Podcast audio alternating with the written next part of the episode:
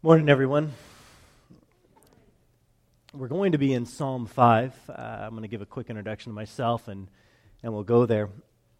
I'm, I'm John Carter. Uh, I, I attend Southeastern, but I'm actually fresh from California as of January. So, on that note, if I step on any cultural norms, I apologize for that. I, I'm not trying to be rude, I just don't know any better. Uh, I've got four boys, and uh, I love them, and they, uh, they, they make my wife's life interesting at times. But uh, she still loves me for giving her four boys. Uh, no girl yet. The, this morning we're going to be going into Psalm 5, and, and I read out of Revelation uh, 21 because, because that, that directs a little bit more closely to what's going on with with the future and with the temple. And we're going to touch a little bit on that towards the end of this. But we're going to Psalm 5, and, and it's a lament. And laments aren't what we normally like to get excited about. Uh, laments aren't, uh, or when, when, when you have sorrow, when you have sadness, it's not normally a thing that we really jump on and say, let's, let's bring that in and focus on that. But it's interesting, the majority of the Psalms are laments. And, and in light of the fact that Jesus was called a man of sorrow, I, I think it's appropriate that a lot of songs go to singing about when things are well deserving of talking about the sorrow of life. I don't know about you, but I grew up hearing lots of stories about the three little pigs. You hear about the stories about these three little pigs, and, and they, they've decided that they are going to build houses. And when one builds out of sticks, and one builds out of, out of hay or straw, and a third one builds out of brick. And those first two they, they just are content with their stick and straw house. But as, as we quickly come to in the story, we realize that, that that stick and straw falls short of stability. It falls short of safety. It falls short of the expectations that they had. And so you're left in between the second and the third pig looking for a, a better home, looking for something more stable, looking for something safe. And I, I want to focus, I want to look at Psalm 5 and focus on that, that in between stage, in between the, the second pig and the third pig, where things are not going as planned. You, you, you set up and establish things, and then you started going through life, and, and it seems that the enemy, it seems that the big bad wolf, it, everything is going wrong. Everything that you planned and established and built is literally falling apart. And so here you are in search of something that is more stable, something that is not going to fall apart. If we go into Psalm 5, we read To the choir master, for the flutes, a psalm of David. Give ear to my words, O Lord. Consider my groaning. Give attention to the sound of my cry, my King and my God. For to you do I pray. O Lord, in the morning you hear my voice. In the morning I prepare a sacrifice for you and watch. For you are not a God who delights in wickedness. Evil may not dwell with you. The boastful shall not stand before your eyes. You hate evildoers. You destroy those who speak lies. The Lord abhors the bloodthirsty and deceitful man. But I, through the abundance of your steadfast love, will enter your house. I will bow down towards your holy temple in the fear of you. Lead me, O Lord, in your righteousness because of my enemies. Make your way straight before me. Verse 9 For there is no truth in their mouth, their inmost self is destruction. Their throat is an open grave. They flatter with their tongue. Make them bear their guilt, O God. Let them fall by their own counsels. Because of the abundance of their transgressions, cast them out for they have rebelled against you. But let all who take refuge in you rejoice. Let them ever sing for joy. And spread your protection over them, that those who love your name may exult in you. For you bless the righteous, O Lord. You cover him with favor as with a shield. Will you pray with me?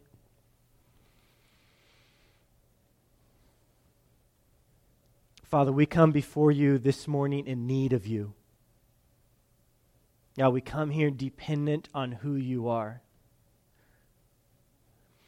God, if you do not intervene, Holy Spirit, if you do not open our eyes, if you do not open my tongue, if you do not open our ears and our heart to what this psalm is saying, to what you want us to hear, God, we, we're in a real bad place. We need you. We're desperate for you to intervene and show us the glory and the beauty of who you are in a new and a fresh way. God, for the believer, restore us that spirit of salvation, that joy of salvation. And God, for the, for the unbeliever, I ask that you would give them a heart of conversion, that they would hear this word and that they would desire earnestly, that they would be eager to understand you more and turn their life to you. We love you, God, and we need you. In Jesus' name we pray. Amen. I, I, want to teach us how to respond to laments, to this psalm of lament. How do we handle songs that talk about such hard and difficult things? How do we t- talk about things that, that, are, that bring to us pain? How, how do we deal with that? I mean, what, what do we do with that? The, the reality is, we are all human living in a fallen world, and there's difficulty that we are going to engage. King David started by saying, I'm going to sing about it. That's what I'm going to do. So he wrote about this, and, and, he starts, and we know at the beginning that, that he wrote this. It says, To the choir master, or not to the choir, yeah, to the choir master for the flutes. So he's wanting not just himself to sing it, he's all, choir master, we need to have you sing this Sunday morning. We need to have you sing this in front of people to hear about what's going on. And, and, and so we're going to progress through this, and, and at the end, we're going to look at how to respond. But, but as we're progressing through this, we see that at the very beginning, David is showing absolute desperation before God. He says in verse 1 Give ear to my words, O Lord, consider my groaning. When we hear that word groaning, that's the, also the same word in Psalm 1 as meditation. And when we think meditation, there's an often ten- tendency to go to that Eastern religious meditation where we're humming and drinking a lot of tea. That's not biblical meditation. Biblical meditation is where you go and you get deep in the Word and you study it. And, and when you think me- meditation or groaning biblically, there's this idea behind that word that is talking about muttering it. So when you're walking through the day reciting Bible verses that you've memorized, you're doing what David is talking about here. You know, the, the Lord is my lamp, and he, He's going to light my path. You know, for God so loved the world. You're reciting those promises, you're meditating. Or when you're just in, in silence, it, just this voice. All I'm getting is a, uh, and that, that's where you're at with God. You, you're just trying to form a word, and so it's just groaning. It's, it's not articulate, it's not a word, but it's he can hear the sobs, he can hear the cry. And so here we have David, if you could imagine a picture of a king, high and stately, sobbing on the floor, saying, My king, I need you. That's not the position of a king. A king does not go and bow down. But here, the king of Israel is bowing down before his king because he knows, as, as we spoke about last week, or not we, but Justin spoke last week, the authority Wh- whose authority does Jesus come from? King David knows that his authority comes from God the Father. And so, so here in, in, verse, in verse 1, he's saying, Consider my groaning. And it moves into verse 2. He says, Give attention to the sound of my cry, my King, my God. For to you do I pray. For to you do I pray. And, and the thought that we need to understand there is this is not, oh, I pray to God when things get tough you know, things went didn't go quite as well as I planned this week, so I'll toss a nickel in the prayer bucket and keep going. No, no. No, what it's saying here is plan A. There is no plan B. I'm going to put all the eggs in one basket. I'm going to count everything that God will come through for me, that He will come and He will take care of the situation. I am desperate, and God, you are the absolute only one who can do anything about this. It's not just to you do I pray, but my prayers begin with you. It's not action, that didn't work, then I pray. No, it's something goes wrong while I'm already in the middle of a prayer, so I will continue praying. Because with God, that's where our prayers begin. That's where the source of our comfort is at. And you move in from there, from verse 2 to verse 3, and it says, O Lord, in the morning you hear my voice. In the morning I prepare a sacrifice for you and watch. Now, it's, it's an interesting, there's a quote I'm going to pull up in just a second, but it's in an interesting thought that we got going on here. In the morning. Now, some might say, well, well, John, in the morning is just an idea. Let's not be legalistic and say you need to start in the morning. I, I'm not that old. Mm, I'm early 30s. I haven't seen a lot. Still wet behind the ears, some might say. But one thing that I've learned from faithful Christians who, who, have, who have been a Christian longer than I've been alive one thing that I've learned that there is a significant difference when they are in the Word in the morning versus when they get to it. You see, legalism comes from, well, the Bible says in the morning, so that's what I'm going to do, and I did it, so I check the box and I move on. But no, what, what, what God is talking about here is devotion. What David is talking about here is devotion. He says, very first thing in the morning, I'm coming before God. When I get up, I'm going to get to God first. Forget the breakfast, forget the newspaper, forget the Facebook, forget the phone. I'm going to get to God because I need Him. Charles Spurgeon, in, in light of this verse, he says, Devotion should be both the morning star and the evening star. Now, I'm from California, so I don't know what stars are, but I'm sure you guys know what a star is, uh, having a, few less city lights around here. But I mean, that is the first thing that, our, that we see is our devotion to God. And that is the very last thing that we see is our devotion to God. Just like we see a star early in the morning and a star first thing at night. David is not haphazard about the pain of life that he's suffering with. He's not waiting till it gets bad. He is in a, a state of constant need and dependence upon God.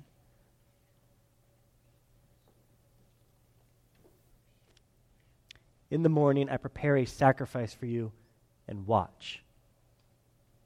These aren't short prayers, these aren't shotgun prayers. We're not just doing it and moving on. C.H. Spurgeon also says of this he says, Let our prayers and praises not be flashes of hot uh, from the hot and hasty brain. Don't let these prayers be quick. No, but let our prayers be the steady burning of a well kindled fire. If you're trying to keep warm at night, it doesn't work to light a match. Yes, the flame is hot, it will burn you, but you need a strong, steady fire to go. We, we come before God and we don't just light a match and then move on, blow it out, move on. No, we stand there and, and we wait for it. And say, God, we're going to wait here. The idea here is, is, is one of, of sacrifice, waiting in the sacrifice in, in, the, in the tabernacle or in the temple, but it's also the idea of, of when you have dinner guests over for those of you that have had dinner guests over, you come and you prepare a place for them. You set out, you set out the fine china. You set out a tablecloth. We're not talking you went to McDonald's and grabbed some Happy Meals. No, you're setting everything out, and you've, you've had that food in the crock pot all day, and it's sitting there, and it's ready to go. The only thing you need is for the guest of honor to arrive. Because it's at that moment that you will finally get what you are wanting when you're having dinner guests over, you're not wanting to eat, you're wanting to be with them. When you're coming and praying before God, you're not just wanting to get your words out of your mouth, you're wanting God to come and present himself to you in a very tangible way so you can say, That is the God that I am waiting for. My God, my King. This is who David prayed to. And David, he moves on and, and he says, he says, This is the problem. This is what's going on. He says, For my for you are not a God, in verse 4, you are not a God who delights in wickedness. Evil may not dwell with you. The boastful shall not stand before your eyes. You hate all evildoers. You destroy those who speak lies. The Lord abhors the bloodthirsty and deceitful man. What, what David is saying is, says, God, I'm calling you out.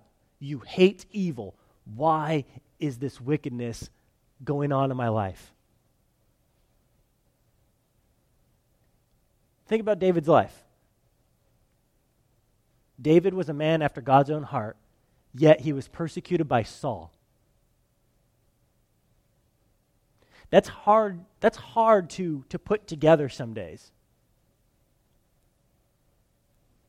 It, it's hard to say, God, if I'm pursuing you, why are things hard? And then we remember David was persecuting his man after God's own heart. Jesus was a man of sorrow. Jesus promised us suffering. So this, this coming of David before, before uh, his God is not accidental. It's intentional. And he knows that God hates evil and he is going to do something about it. When my kids come to me and say, hey, my brother, he, he kicked me. Well, I didn't kick you. Go to him and tell him to fix it.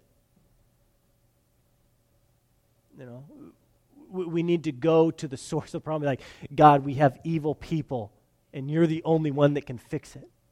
You're the only one that can fix this situation I'm in.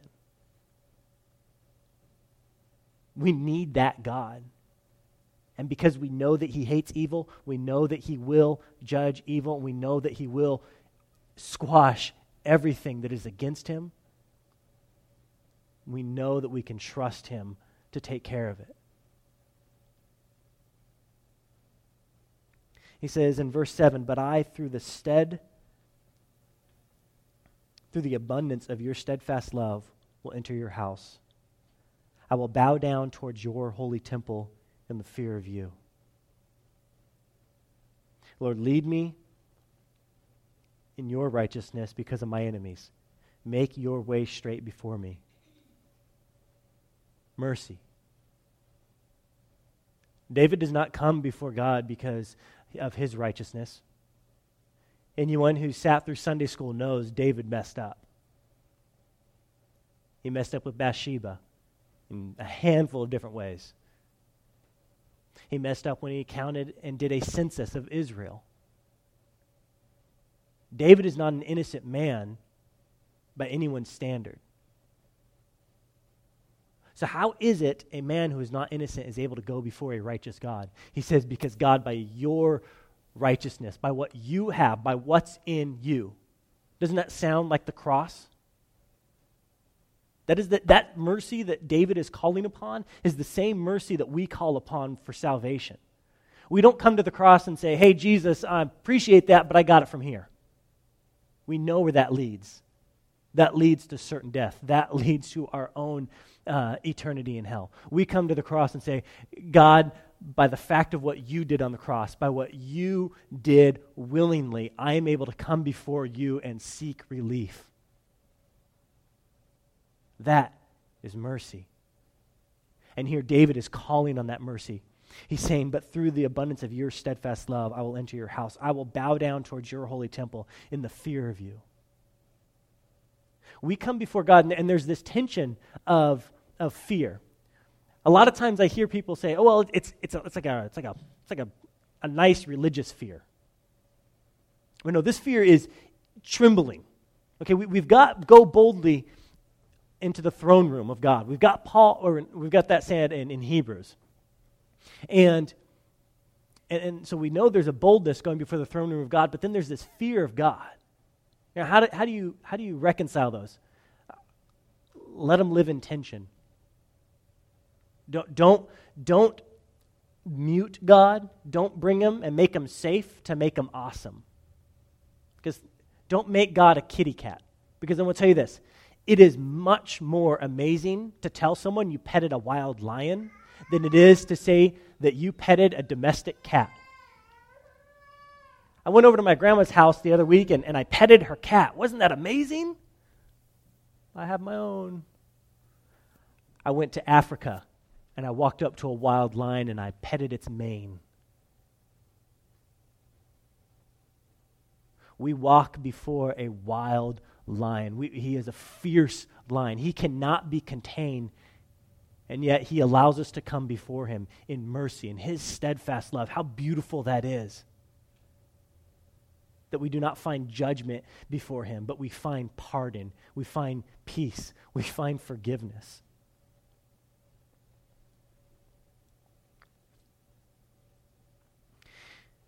In verse 9 and 10, we find some very harsh language. For there is no truth in their mouth, their inmost self is destruction. There is nothing in their mouth. They are set on destruction. They are a rusted, seized bolt or nut on a bolt. It is not going to move. They are set in their ways. Everything that is in their heart and in their passion and desire is evil. Their throat is an open grave. They flatter with their tongue. In California, we don't have graveyards attached to church buildings like this. Very, very foreign for me to see that. Catholic churches have it here and there.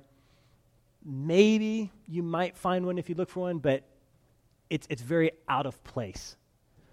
So, so this may not land as well here, but, but I still think it, it, it settles to a certain point. Our culture has, has learned to separate itself from, from death.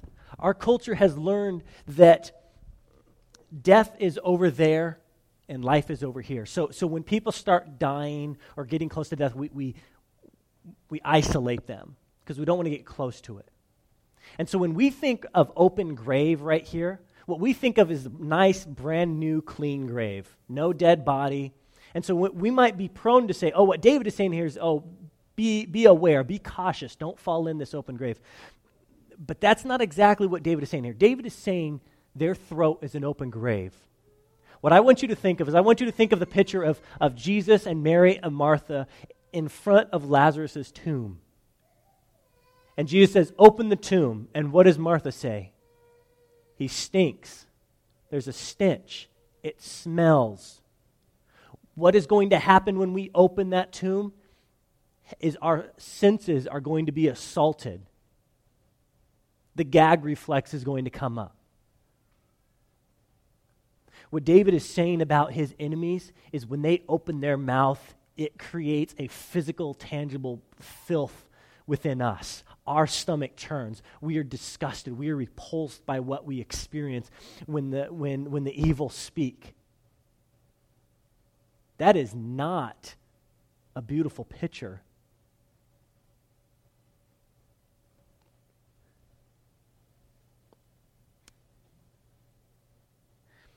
In verse 10, he says, Make them bear their guilt, O God. Let them fall by their own counsels. Because of the abundance of their transgressions, cast them out, for they have rebelled against you.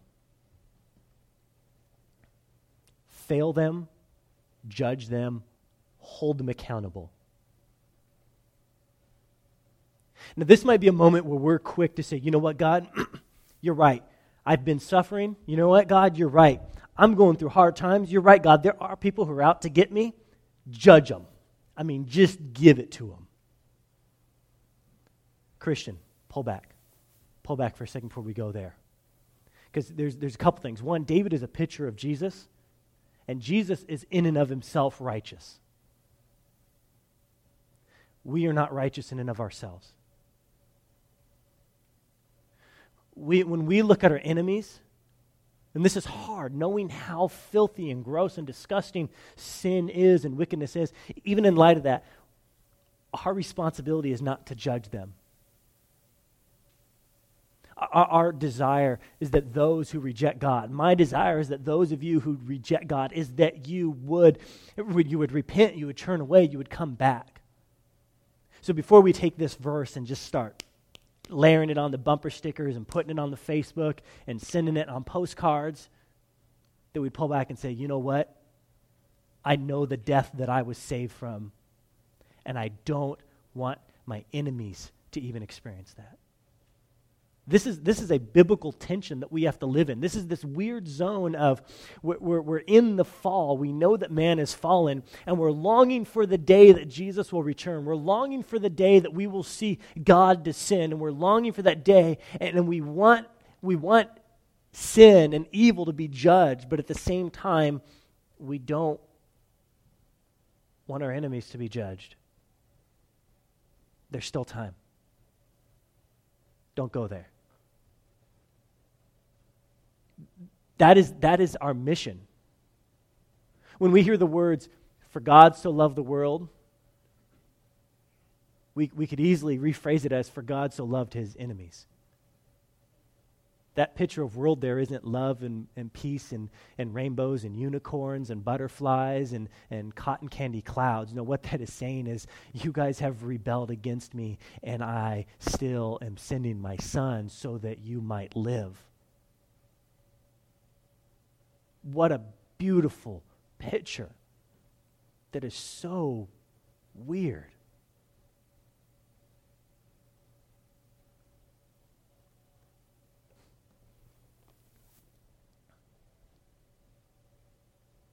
But I think that that fits nicely into this next part. It says, But let all who take refuge, verse 11.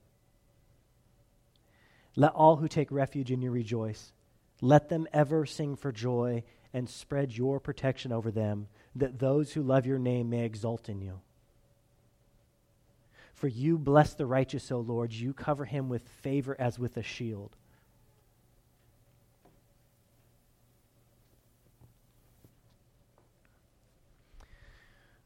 Prior to Christ, at best, we were rebels in a traitor's army. At best, we were part of a coup. At best, we were looking to overthrow a government.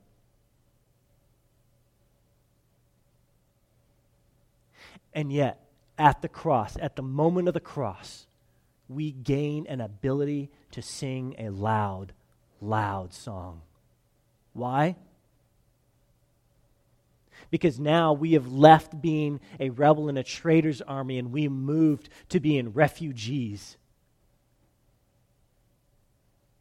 We are under the protection of the Almighty God. No longer condemned to death, no longer looking um, forward to the next debauchery, but our sight and our vision is on a future kingdom, on a future coming, on a future king who will come and will conquer the worst of our situations. That is the beauty of which we live in. That is the source of our song. That is why we don't get to sing songs. That is why we get to sing boldly. That is why we get to glorify God in wonderful ways. Not because of anything that is within us, but because of what has been given to us. when we come and we sing this morning, we don't go, Do I like that song? Do I like the way they're doing it? Are they playing it in the right key? It's not about you. It's not about me. We are coming to acknowledge the God that saved your life. Who cares what you are singing? All that matters is that God gets the glory because at the end of the day, you and I are dead without God saving us. There is no song in hell. But we get to spend eternity singing a, a, cry of victory, not that we earn, but that was given to us. That, that is marvelous. So, what do we do with this song of lament? I mean, it's you, have got. I mean, David, what is your issue? I mean, come on. Can't you see the beauty? Just, just cut out the rest of that nasty stuff. Just get to those last two verses. There's three things I want us to think about when we read laments. And there, there's a lot of things you think about. Go, go pick up a commentary. Go pick up a, you know, a, a newsletter or something by a, a really good uh, teacher, theologian, or, or, someone strong in the faith. And you're going you're to find lots of things. But just three. Just three. One,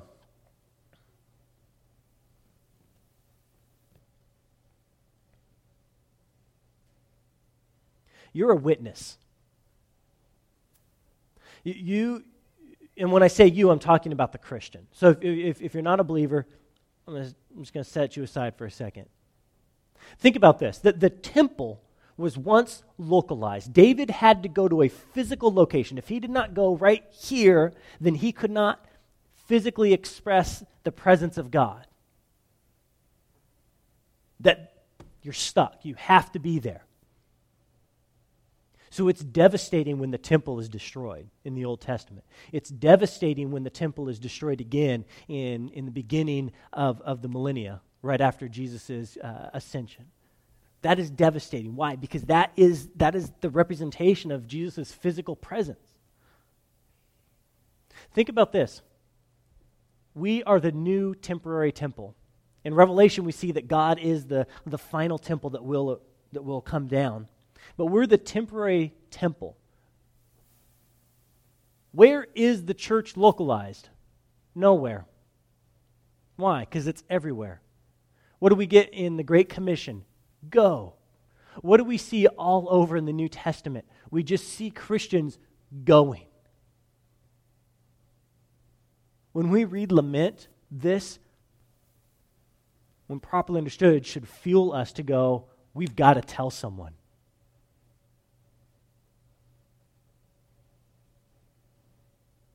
How, how sad it would be to leave a baby helpless on the ground, choking on its own vomit, and move on because I'm not. That, that would that, that doesn't settle right. We help. Now, we may not go to the ends of the earth to be a witness. We may not go to middle of nowhere Africa. But I can guarantee that all of us know at least one person who needs Jesus, who needs to understand the beauty, who needs to understand the rescue, who needs to understand the mercy and the compassion. This should fuel us to go, I know what I have, I need to give that to others. Talk to other believers to figure out how, to, how that's going to play out, what that's going to look like in real life, but you are a witness. The next one is humility. If you guys are familiar with 1 Peter chapter 5, it says, Humble yourselves, therefore, under the mighty hand of God, casting all of your anxieties upon him, because he cares for you. We humble ourselves before God. We know who He is. We know what He thinks of evil. We know what He is capable of. We know this is not a safe cat. We know this is a ferocious lion. Humility is necessary. It goes on to say, Be watchful, be sober minded, for your adversary, the devil, prowls around like a roaring lion, seeking someone to devour. You see, unlike our lion, unlike our safety, Satan intends your destruction. And if we get out from behind God, we are certain to find ourselves in the jaws of Satan. Satan knows he's, he's losing, and he will take anyone out any way that he can. He's not going to be cordial. He's not going to send you a nice letter. He's not going to encourage you to join his club. He's going to take you out. That is why, in humility, we need to say, God, I need you. I need you, God. I cannot do this on my own. I cannot even almost do it on my own. You just have to give me one more nail. No, I am fully, completely dependent on you, God. Day and night, morning after morning, I come before you, needing you. And the last one is perseverance.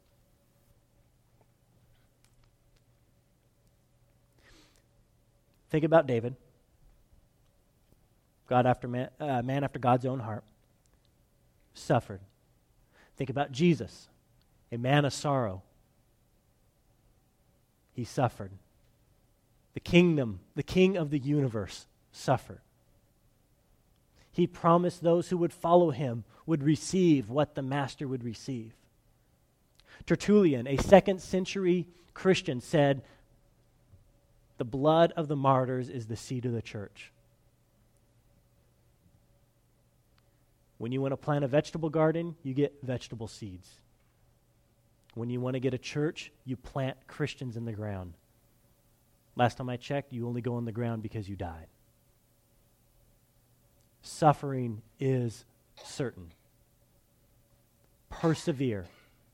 Don't persevere because it might be worth it. Don't persevere because God might come through. Don't persevere because you hope that you might get something cool in heaven, like a superpower, and you'd be like Superman.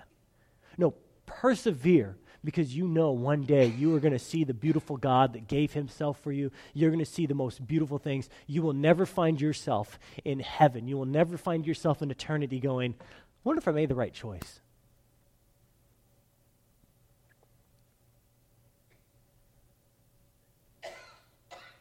When we come to Psalms of Lament, when we come to Psalm 5, when we look at this thing, we go and we get humble.